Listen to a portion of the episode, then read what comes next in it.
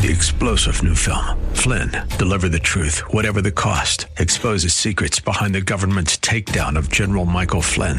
Flynn knew what the intel world had been up to. He ordered the first audit of the use of contractors. This set off alarm bells. He told the truth. He was the most dangerous person for Donald Trump to hire. They had to get rid of Flynn.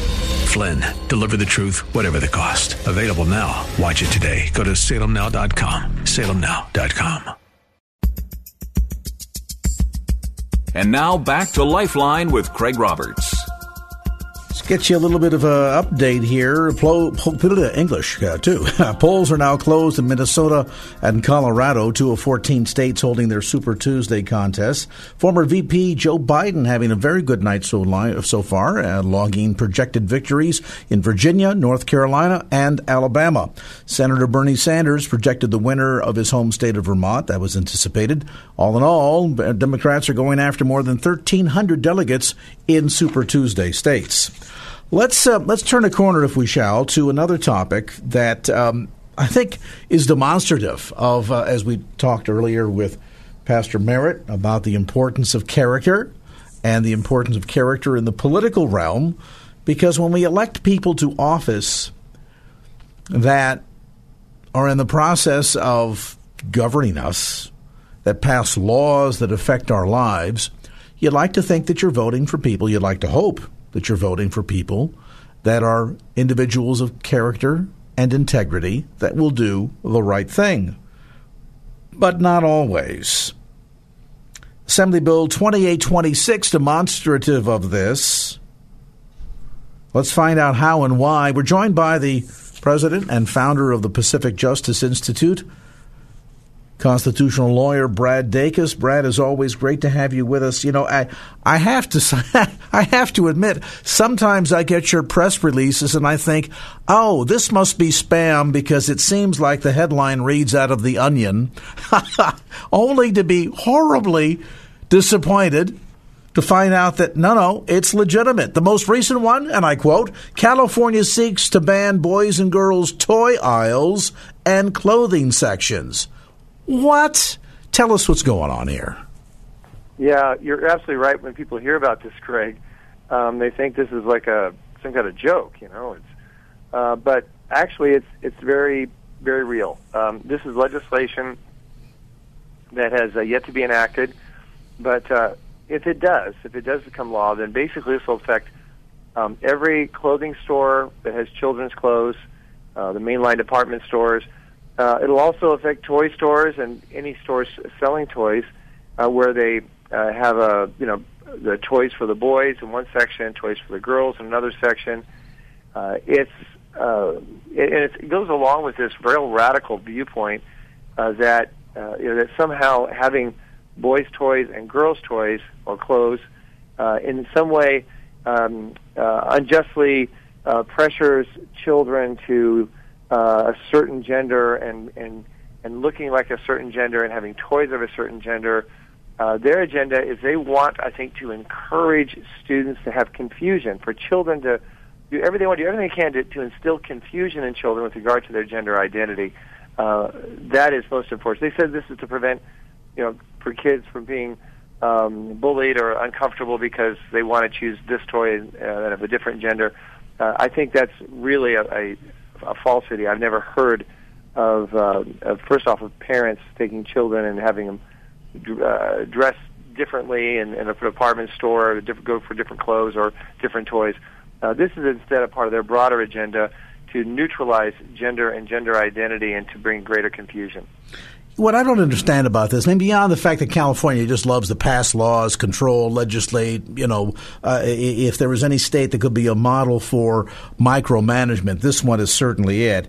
But let me see if I get this right. So, uh, retailers, they have a boys department, a girls department, a boys toy aisle, a girls toy aisle, and, and they want their child to just be at liberty to enjoy whatever they'd like. And I, I, I suppose that's why the Ken doll was created so that Barbie, uh, you know, had a playmate. I don't know. But it, it would seem to me that if a parent is of that mindset, what's harm or foul with them saying, well, you know, uh, even though I have a son, instead of buying a Tonka to- toy, I want to go buy him a Barbie doll and just go to the next aisle over. Why does it take legislation to mix everything together, to be gender neutral, as if somehow there's something wrong or inherently evil about boys being boys and girls being girls?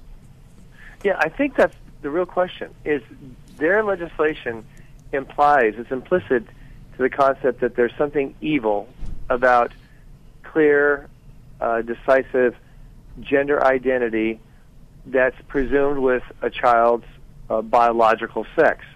And studies show that kids who don't have dysphoria uh, are actually much better off. And if just left alone, just left alone, those kids that do have it will grow out of it uh, by the time they reach uh, adolescence. So um, it's really almost a, just a, a continued attempt to fan the flames of gender confusion, uh, gender identity dysphoria, uh, and uh, you know, and those parents who choose that they want to do that, and we've seen uh, this happen uh, in certain circumstances where, uh, you know, I, I, you know, a couple, uh, you know, they they have their uh, unconventional uh, sexual relationship, and and they want to have their child, um, you know, change their gender.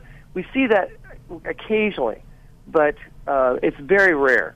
Most parents are very responsible uh, for the, the healthy mental and emotional development of their children. They don't want to breed confusion of any kind like this, um, and that's why this legislation is is so uh, uh, uh, unneeded because uh, it goes totally against what parents know instinctively uh, is good for their children and a, and a healthy gender identity development. And, you know, they're marketing this as well, you know, no child should be stigmatized or bullied. And I think we all concur with that. And uh, you know, if a child has, for whatever reason, a a you know propensity to uh, to want to uh, you know dress up dolls as a boy, you know more so than dig in the mud and blow things up, then you know I, I, I suppose let them. But why do we have to suddenly put a noose around the neck of of uh, commercial retailers and say, well, you have to comport with all of this, and we wouldn't want a parent to feel embarrassed. Why does anyone even need to know what sort of a gender of a child you're shopping for if you're just shopping to get the child a toy. I mean, it, it just, and, and then they want to impose penalties. It's no wonder that businesses find California so horrifically hostile to trying to, uh, to do business here. You're right. Yeah, and we need to remember that these are mandates against businesses, department stores, uh, and other, you know, uh, clothing stores. Uh, and then also you have the question of, okay, well, um, what sizes are going to you know play out in this regard? Does this apply to to toddlers? Does it apply to infants? Does it uh, you know? It, and then having stores have this kind of a a burden hanging over them, uh, unsure if there's going to be some slick lily attorney coming in and uh, filing a lawsuit, uh, you know, to take them down for fifty, a hundred thousand, or a million.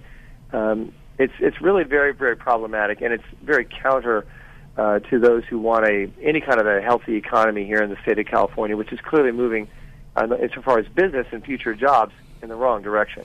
Uh, this particular piece of legislation, AB 2826, that has been authored by Assemblymember Evan Low of Santa Clara. Folks that live in Santa Clara, please take note. Uh, how far along is this thing? What do you think the chances are of it ever seeing legislative light of day? Uh, it's early uh, in the process, so uh, you know, we, you know, it has to pass one side of the legislature, after that, then it would go to the other. I, I think that uh, that normally I would say that something like this wouldn't have a chance, but you know, in California, with the things that have been passed and the the, the control of, of the radicals in terms of uh, sex uh, identity um, and uh, and gender identity that controls the majority of the legislature this could very well um, make it to the governor's desk, and this governor, I would actually expect to sign this into law, looking at his past track record.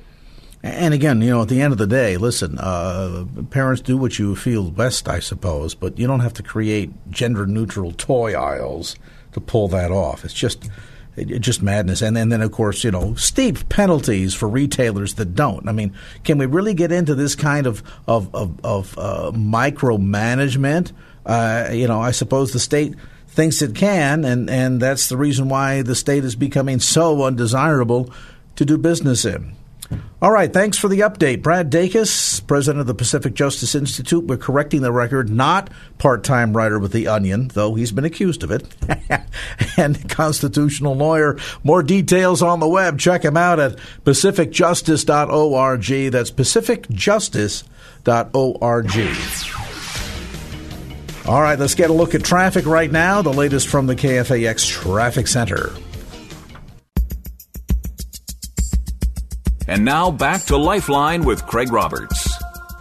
All right, back to the conversation. As we say, we're just about 90, 100 minutes away from the uh, closing of the polls here in California at 8 p.m. and a lot of important things at stake. we always talk about, you know, e- even during a midterm election or during a primary like this, when it's kind of a foregone conclusion generally how things will go in a state like California, nevertheless, always critically important that we be involved in the elective process. Why? Because it's government of, by, and for the people. We don't live under a kingdom. Uh, we make up our own rules. We select individuals that will go to, well, everywhere from the school board to the city council to board of supervisors to a state legislature to even Washington, D.C. and Congress and ultimately the White House as elected representatives that vote and engage in the operation of our government on behalf of the people of the United States. We're unique in that fashion. And of course, important, therefore, that we have a voice in every aspect of governments. And this also includes making sure that we have a voice when it comes to speaking up for important issues, and speaking up for those who have no voice. Joining me now is Brian Johnston. He is Western Regional Director with the National Right to Life Committee. He is also the host of Life Matters, heard Saturday mornings starting this weekend, 11 a.m., right here on KFAX, moving it back to a little bit earlier time, 11 a.m. Saturday mornings. And Brian, great to have you on the program. Well, Craig, always a pleasure. Always a pleasure. Folks going to the polls across the country, as we say today, and, and while in a state like California there are no direct pro life issues on the ballot, there's always indirect pro life issues when it comes to the kind of candidates that we vote for, isn't there?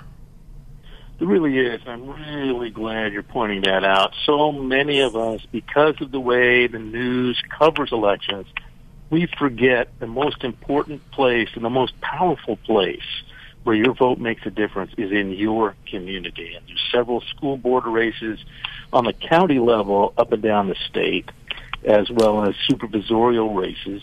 Your vote goes exponentially further in these smaller races, whereas on a presidential, even a U.S. Senate race, you know, your vote really is. It's a drop in the bucket, and it takes a lot of drops in that bucket. But in a school board, and the school board is very, very powerful. It determines the laws, if you will, of that local school district. You can have the greatest impact there. And then those people, they end up moving up. Almost every legislator here in Sacramento actually started at the local level. Well, we just talked and about a particular measure that's being floated, AB 2826, that would uh, put penalties on stores that had independent aisles for children's toys for girls, boys, things of that sort. And of course, the author of the bill is uh, Assemblymember Evan Low, who started out as a city council member, I think, for Campbell. Yeah, it's right there, you know, right where you live. And I know I lived in Santa Rosa for many years, and I was stunned when I realized that Senator Barry Keene, who became notorious nationwide for his position on euthanasia and end of life care, well, he actually started in the school district on the school board where I lived, and I was so uninvolved, I was unaware. And yet he went into the state legislature, the assembly, and then the Senate, and sponsored bills. And really, all that bills and laws are, they're just ideas, but they're put into force. And as Christians, we have to be willing to indulge and participate in the realm of ideas. We have to be able to rightly handle the words of truth and understand their implications. Otherwise, we're very poor witnesses. We might have lots of theology, but unless we understand the battle around us and apply ourselves to it, we become disengaged and we're not really doing our job as salt. We're not really leavening the culture. We're not bringing the kingdom of God. It's a faraway thing and we're disengaged. We have a responsibility. And in the United States, we have the opportunity to be engaged. So this election, there's many smaller races up and down the state. You know, in the larger sense, and we've talked about this before, we're a nonpartisan organization, National Right to Life, but it doesn't mean you don't pay attention to the parties and what they stand for. And I do have to say this, that really the parties still have very different ideas at their heart, such that the Democrat Party, it has changed. And the ideas, again, ideas of consequence. So literally every Democrat candidate for the presidency believes in unlimited abortion at all times, at any time, for any reason or no reason in particular. To kill a child for no reason in particular throughout pregnancy. That's what choice means. And now, of course, if the child happens to be born in the course of the abortion, we'll set the kid aside. We wanted the kid dead, make sure the kid is dead. That is not what the average person believes in unless people understand these ideas are deadly, literally deadly, not a metaphor. These are deadly ideas. And unless we as Christians take the time to look at the impact of ideas, and that's where politics does come in, it's the battle of ideas. So I know at times, and you've done such a great job on KFAX, on Lifeline, Craig, but the battle of ideas is very important for Christians to get engaged in, to understand, and to apply themselves, and that shows up at election time. Absolutely, it does. And I think it's important, too, for folks to be mindful, as I suggested in my opening comments, that while a particular measure may not be on the ballot that goes directly to the heart of the question of, of the value of sanctity of life, um, the issue of life is on the ballot every time there's a ballot because every time there's a candidate, that candidate has a position one way or another and may potentially rise to have the kind of impact that can either support life or be detrimental to it. So, for that reason, we need to be involved. And, um, you know, I, I, want to be clear. Some people say, well, I don't really feel comfortable with partisan politics. Politics is dirty, all of this. There can be aspects of it that uh, that's not all that appealing, to be sure. But it is the business of self governance that we're engaged in. And so, are you going to take the gift given to you by God through our founding fathers and engage in self governance and play a role? Or are you going to simply succumb to third party influences and let somebody else decide what they think is best for you? Or do you know what's best? Again, the polls are open tonight until 8 o'clock. We hope that you'll get out and vote. Encourage you, too, to check out Life Matters, an important weekly program that dives into the nitty gritty of issues related to life and uh, the challenges, the frontline challenges, really, uh, to protect the, the unborn across the state and across the nation. The program heard Saturday mornings, a new broadcast time this weekend, Saturdays at 11 a.m right here on KFAX. That's Life Matters with Brian Johnston, Saturday mornings, 11 a.m., right here on AM 1100 KFAX. And our thanks to Brian for being with us. Updates, by the way, on these issues and more at CaliforniaProlife.org. That's CaliforniaProlife.org. Speaking of pro life issues, before we um, turn a corner and help you get around it with a little traffic, there's going to be a benefit banquet on behalf of Support Circle coming up on Saturday, March the 28th. That'll be at the Crowne Plaza in Foster City, and the keynote speaker is going to be Chelsea Cameron, who'll be sharing some insights in her talk on how the power of one brings hope for generations to come. This is a free pair of tickets. In fact, we're going to give away two pair, four tickets total. To callers number 11 and 12. Now let's make it more challenging. Caller number 1100 and 12. Poor Joel just put his coat on. Wait, Joel, no, come back, Joel. I was only kidding, Joel. Joel, I'm just I'm just joking, Joel. Come back. Okay. All right. He, he's back in the chair. Joel, take your coat off. he panicked when I said that. Uh, actually, just callers number 11 and 12. Complimentary pair of tickets to enjoy the banquet Saturday, March the 28th, 10 a.m. It's a luncheon, actually, 10 a.m. to 1 p.m. at the Crowne Plaza in Foster City, featuring very special keynote speaker, Chelsea Cameron. Can I promise you Kirk will be there? Mm, don't know, but you might be surprised. So check it out. Join us. We have special seating at the KFAX table for you. Callers number 11 and 12 to 888 367 5329. That's 888 367 5329. 888 FORKFAX. Callers 11 and 12. You win a pair of tickets to enjoy this special luncheon Saturday, March 28th, Crowne Plaza in Foster City. Keynote by Chelsea Cameron, wife of television star Kirk Cameron and a TV star herself in her own right. Triple eight three six seven five three two nine. Callers eleven and twelve. Call now. And while you call, we're going to call on the good folks at the KFAX Traffic Center and get you a look at traffic on this Tuesday.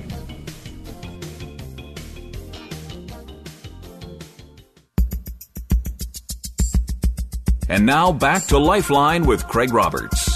If you Google demise of Detroit, Jarrell and I were just talking about this during the break. The photographs of the destruction of once was a great, proud, and glorious city is alarming. It is shocking. It is dismaying at so many levels. You know, the population of Detroit today is barely 702,000.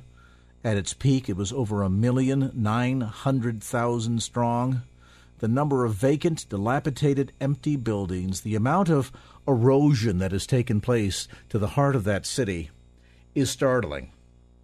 And oddly, as much as we look at Detroit and the demise of its architecture, it kind of sets up a visual picture for what's been going on in our nation's moral, familial, and spiritual infrastructure as well.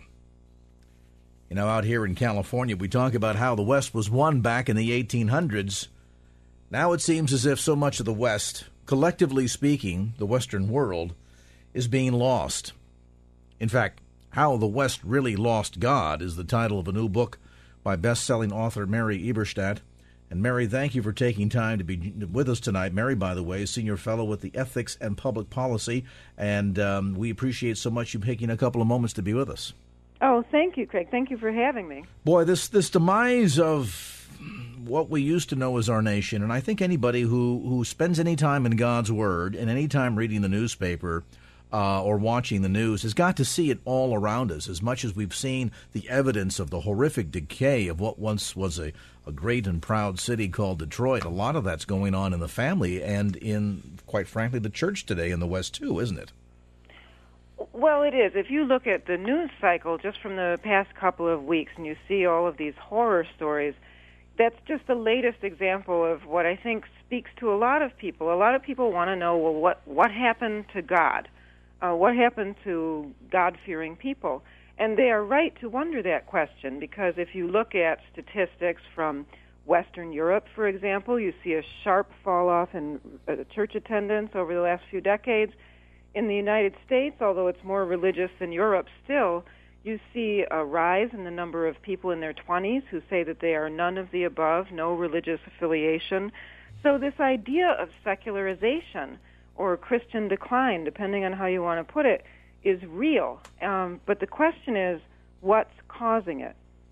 Since the Enlightenment, we've had a secular answer to that question, and that is, well, you can expect Christianity to decline because – it's what Karl Marx called the opiate of the masses. It's a, a superstitious bundle of beliefs that will go away as people get more rational and more educated.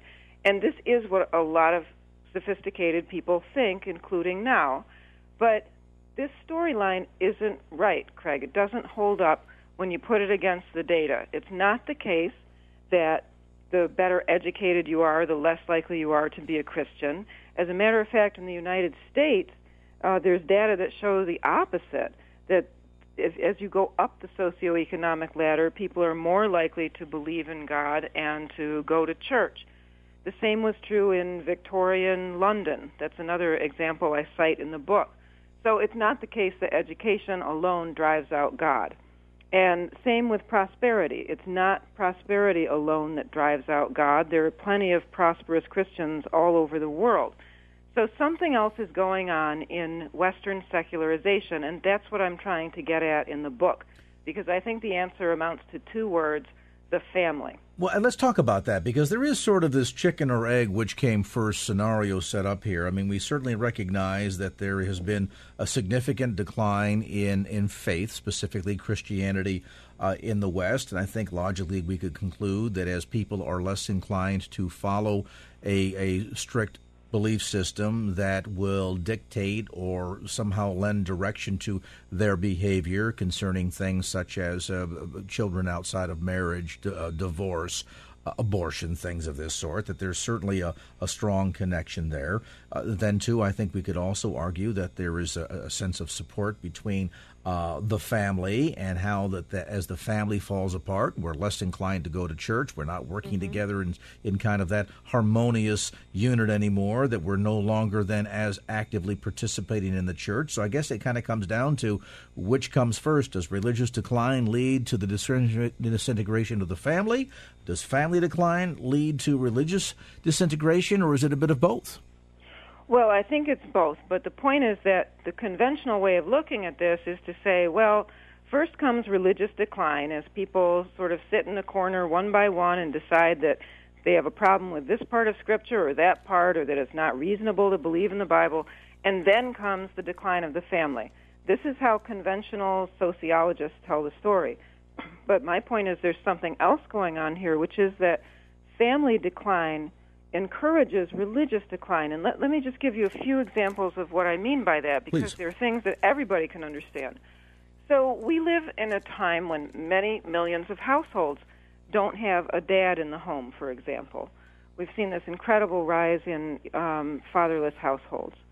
Now, if you're the child of a household like that, I think you have to make an extra conceptual leap to understand this very basic Christian idea of God as a benevolent, loving Father. Mm-hmm. Because if you've never known a benevolent, loving Father, that's an idea that's foreign to you. So that's just one example of how the way we live now in fractured and atomistic families can put an extra barrier in between an individual and religious belief.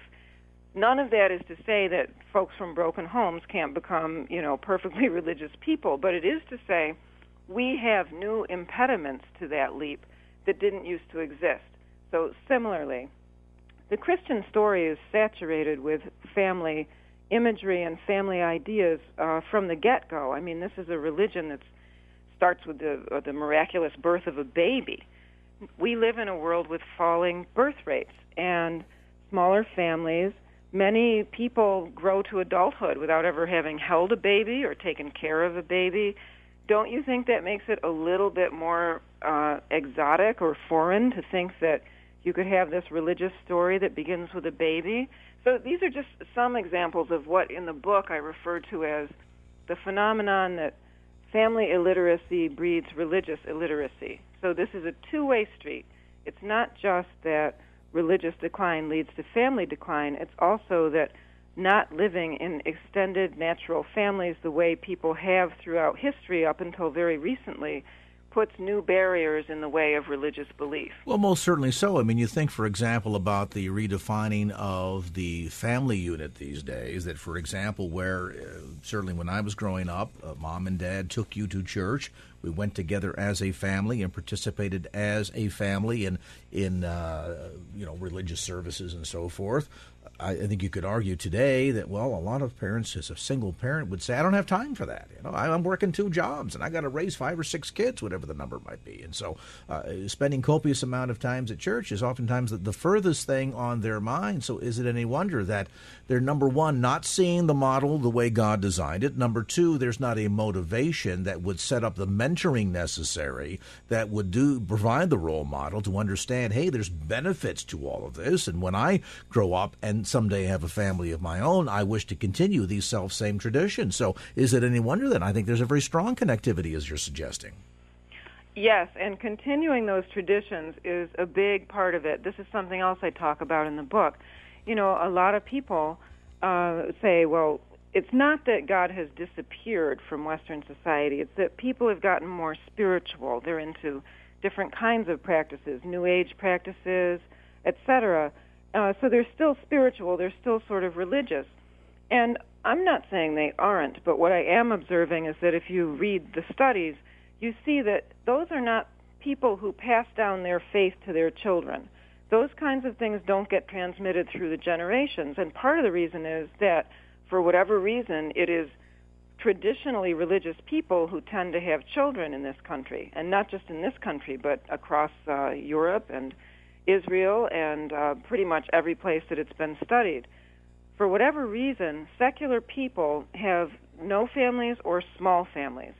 So what you see over time is that what gets passed down through families and families of size is traditional religion and not these variations. So non-traditional households, uh, you know, might go to church and regard themselves as Christians, but they're not likely to pass on the traditions of Christianity to their children and their grandchildren, and well, that's a really uh, interesting phenomenon. And, and, the other thing too, we can make an interesting uh, contrast and comparison here with the rise of the spread of Islam around the world, and seeing that largely most of that is happening, certainly not because of their effective evangelism tools, but rather because of the birth rate and the emphasis on the family, the family unit, and uh, procreating at large levels in order to increase the size and the influence and therefore the impact of Islam across the world. So they understand this, and this is something that for a long time, certainly in, in Western Europe, uh, with uh, emphasis on procreation, uh, within the church help grow the church's numbers as well. We're taking a look at a fascinating new book called How the West Really Lost God Mary Eberstadt, the best-selling author, is with us today. Uh, the new book, by the way, published by Templeton Press, and you'll find it at bookstores throughout the Bay Area as well as through um, the usual suspects like Amazon.com. Mary, by the way, is a research fellow at the Hoover Institution, and we're going to come back to more of this question as we talk about many of the things that have happened to undermine Christianity in the West, and most importantly, wrestles through the question is there anything we can do to stop this decline, or is this something that's simply inevitable as much as we might anticipated looking at the decline of what was happening to the Roman Empire, that eventually this is just the way things are going to be? Do you think? Come back to more of the conversation as Lifeline continues.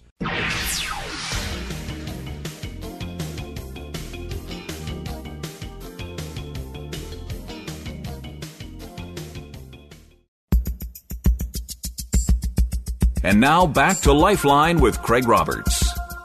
Mary Eberstadt is with us tonight. We are talking about her new book, How the West Really Lost God. And, you know, we're seeing this strong connection with a lot of things, too, in terms of just the shift in our thinking, aren't we, Mary? I mean, in, in terms of the, the, the rise of things like moral relativism, secular humanism, things of this sort, which sort, which always kind of tend to take all of the kind of one by one dismantling the foundations of our faith, don't they? Well, there's that, and there's also the fact that the new atheists occupied the public square for a while, and between them and what's been going on uh, in, in this administration, you could argue the um, Christians have been taking something of a rhetorical beating out there. Um, but that does not mean that all hope is lost, and that's actually part of why I wrote the book because I think there are a lot of things going on that point the way to a religious and with it a family revival down the road. How do we go about affecting that? I mean, as much as we recognize that there is a significant atrophying going on of not only the spiritual strength of America, but the West in general, and I think it's fair to include Europe in this, uh, and then, too, the, the, demise of the American family. We mentioned here at the start of our conversation, Mary, uh, the, such things as the high rate of abortion, divorce in our country single parents. You know that 70% of the births in the city of Detroit today are all to unwedded mothers.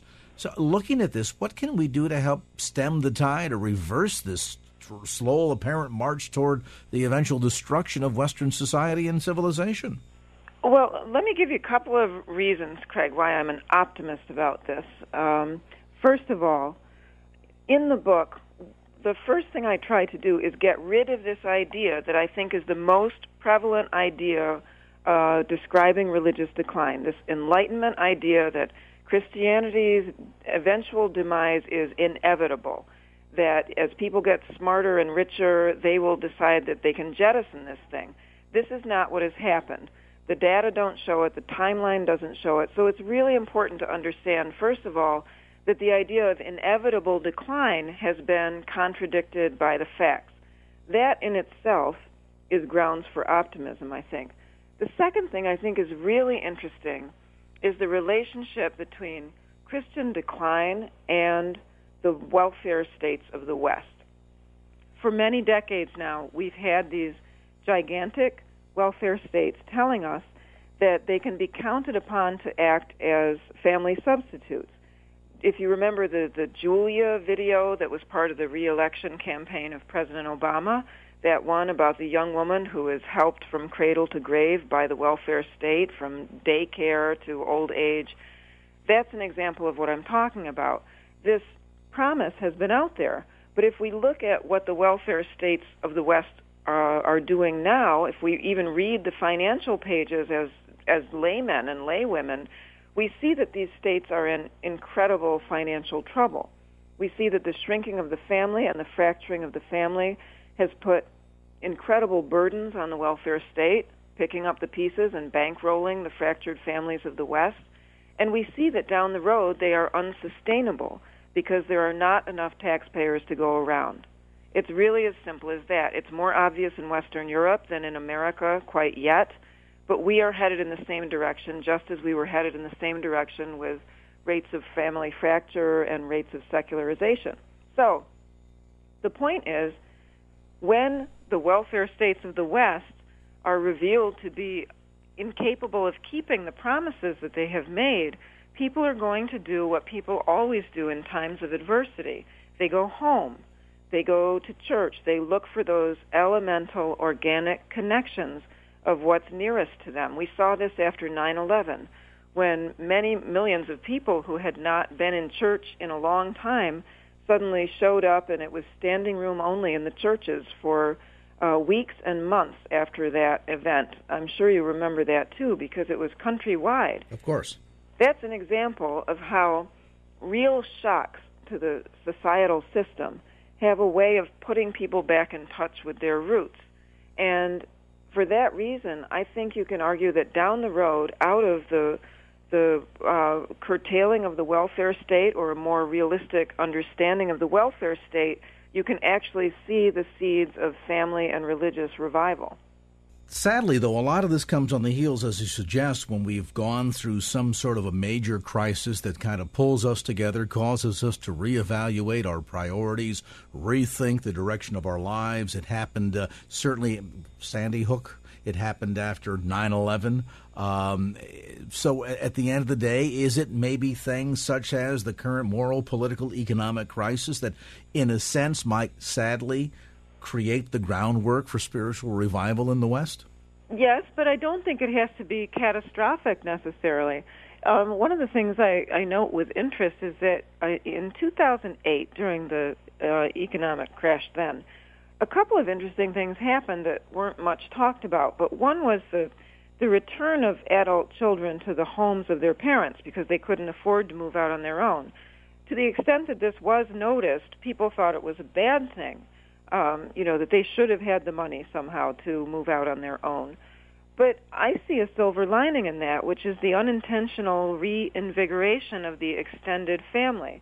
And I always talk about extended family, not nuclear family. Nuclear family is a, I think, too constricting a term. I think it holds people to too too strict a standard. But the extended family, the idea of a family that goes through the generations and is connected in all kinds of different ways, I think we did see the reinvigoration of that kind of family on account of the downturn in 2008. Also in 2008, the divorce rate dropped now, that's a really interesting thing. And divorce lawyers themselves said that they thought it dropped because adversity made people think twice about um, something that's expensive and difficult like divorce. So I do think also that over time people are rational creatures, that the, the toll, the various kinds of tolls of the ways that we live now that are so different from the way our ancestors lived, uh, will be taken account of, and that people of the future will have a more expansive understanding and a more appreciative understanding, perhaps, of the benefits of the extended family than we have today. You know, so I see all kinds of grounds for hope out there. It's always sad, though, when we have to um, realize what we have once we come close to losing it. Uh, but maybe, as you suggest, Mary, hopefully, as we kind of get the clarion call out there, the word of warning, call the attention of folks, that those that have an ear to hear, that can hear what the Lord is saying to His church, uh, can rise up and respond and help stem the tide.